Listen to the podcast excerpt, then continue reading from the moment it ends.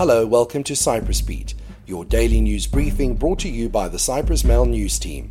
I'm Paul Lambas with the latest news from the island.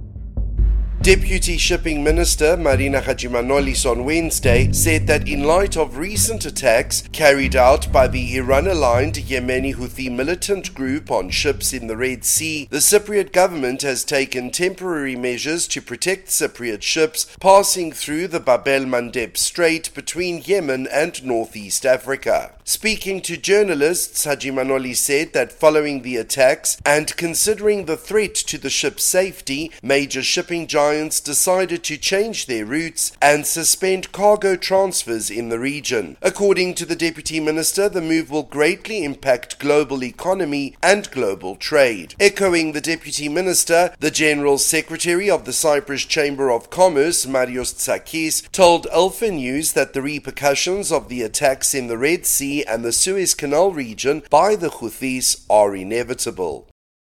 The pediatric ward at Makarios Hospital is 90% full, with children suffering with respiratory infections, the department chief, Dr Avraam Elias, said on Wednesday. Speaking to the Cyprus News Agency, he said this year's infections had increased compared to last year, with an average of 6 to 8 admissions per day. Nonetheless, the number of discharges is more or less the same, Elias clarified. Mostly they are children suffering from respiratory infection, that is 7 out of 10 children we are currently treating are with respiratory infections, with the predominant one being the RSV virus, which causes acute bronchiolitis in infants. That is why most of the children who are being treated, more than half of them are infants, children under 12 months of age.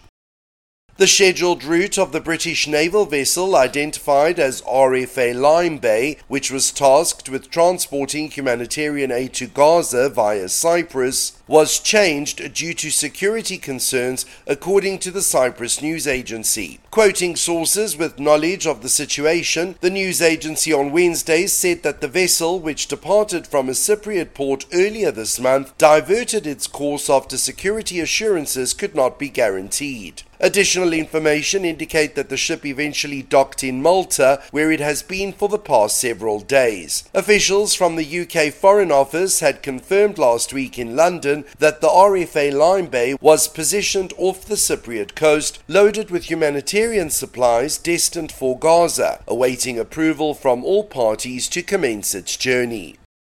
Nicosia police arrested a man who seems to have been smuggling a large quantity of beef in his car. According to the police, the 41-year-old man's vehicle was stopped for inspection by officers who determined it suspicious, as the man was driving with his lights turned off. In the search that followed, approximately 500 kilos of packaged beef was found inside the car. A second police patrol spotted and stopped another car in the same area, also being driven with its lights off by a 31-year-old man. In the search that followed, a large amount of money was found in the possession of the 31-year-old, which he admitted was intended for the purchase of the meat from the 41-year-old. Court warrants were issued against both persons, and they were arrested to facilitate ongoing investigations by Perahorio police.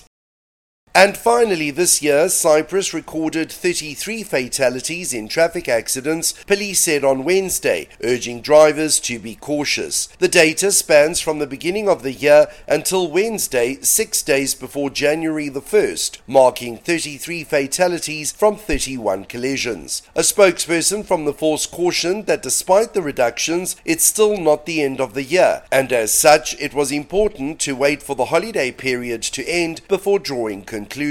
Though police have clamped down on the roads over the festive period, the spokesperson told the Cyprus Mail that the number of campaigns carried out over the years has gone a long way in bringing the number of road deaths down. This year has also seen dozens of traffic cameras rolled out, and though some have been vandalized, the hefty fines appear to have driven a more cautionary approach to driving.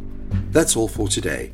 For the latest news, commentary and analysis, please visit www.cyprus-mail.com.